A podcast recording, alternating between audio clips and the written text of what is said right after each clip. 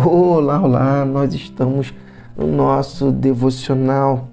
Sim, aquele que é nascido de Deus tem convicção da vida eterna.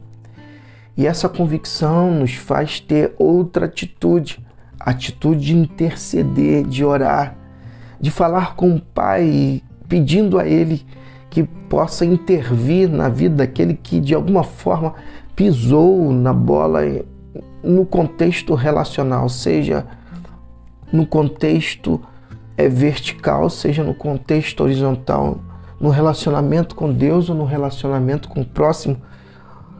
Uma atitude, um comportamento, uma fala que machucou alguém, um, um ódio que gerou uma atitude má, como aquela que é, tomamos como exemplo, a de Caim em relação a Abel, e que o próprio Deus interve, interveio, é, intercedendo em favor de Caim, porém ele não deu ouvido.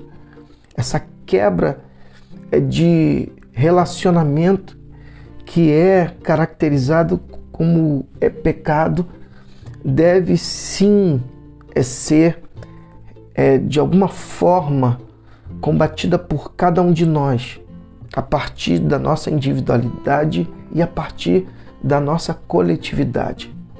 Por isso Deus nos é, constitui agentes de reconciliação.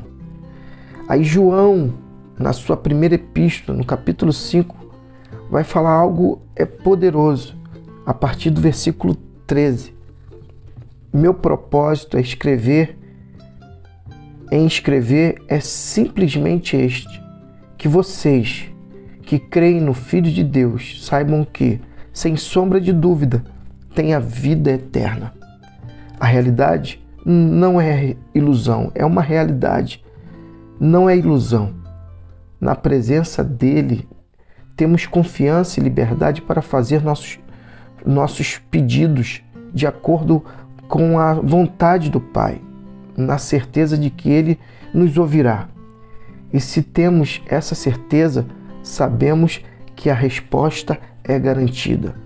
Por exemplo, se vemos um, um cristão pecando, não falo aqui dos que fazem da prática do pecado um caminho fatal que leva à morte eterna. Não. Pedimos ajuda a Deus e Ele nos atende, dando vida ao pecador cujo pecado não é fatal. Existe pecado que é fatal. Por exemplo, aquele é de Caim. Ele não deu ouvido a Deus. Como interceder, por exemplo, por esses, se o próprio Deus intercedeu? E nesse caso, não digo que se deva orar. Tudo que fazemos de errado é pecado, mas nem todo pecado é fatal.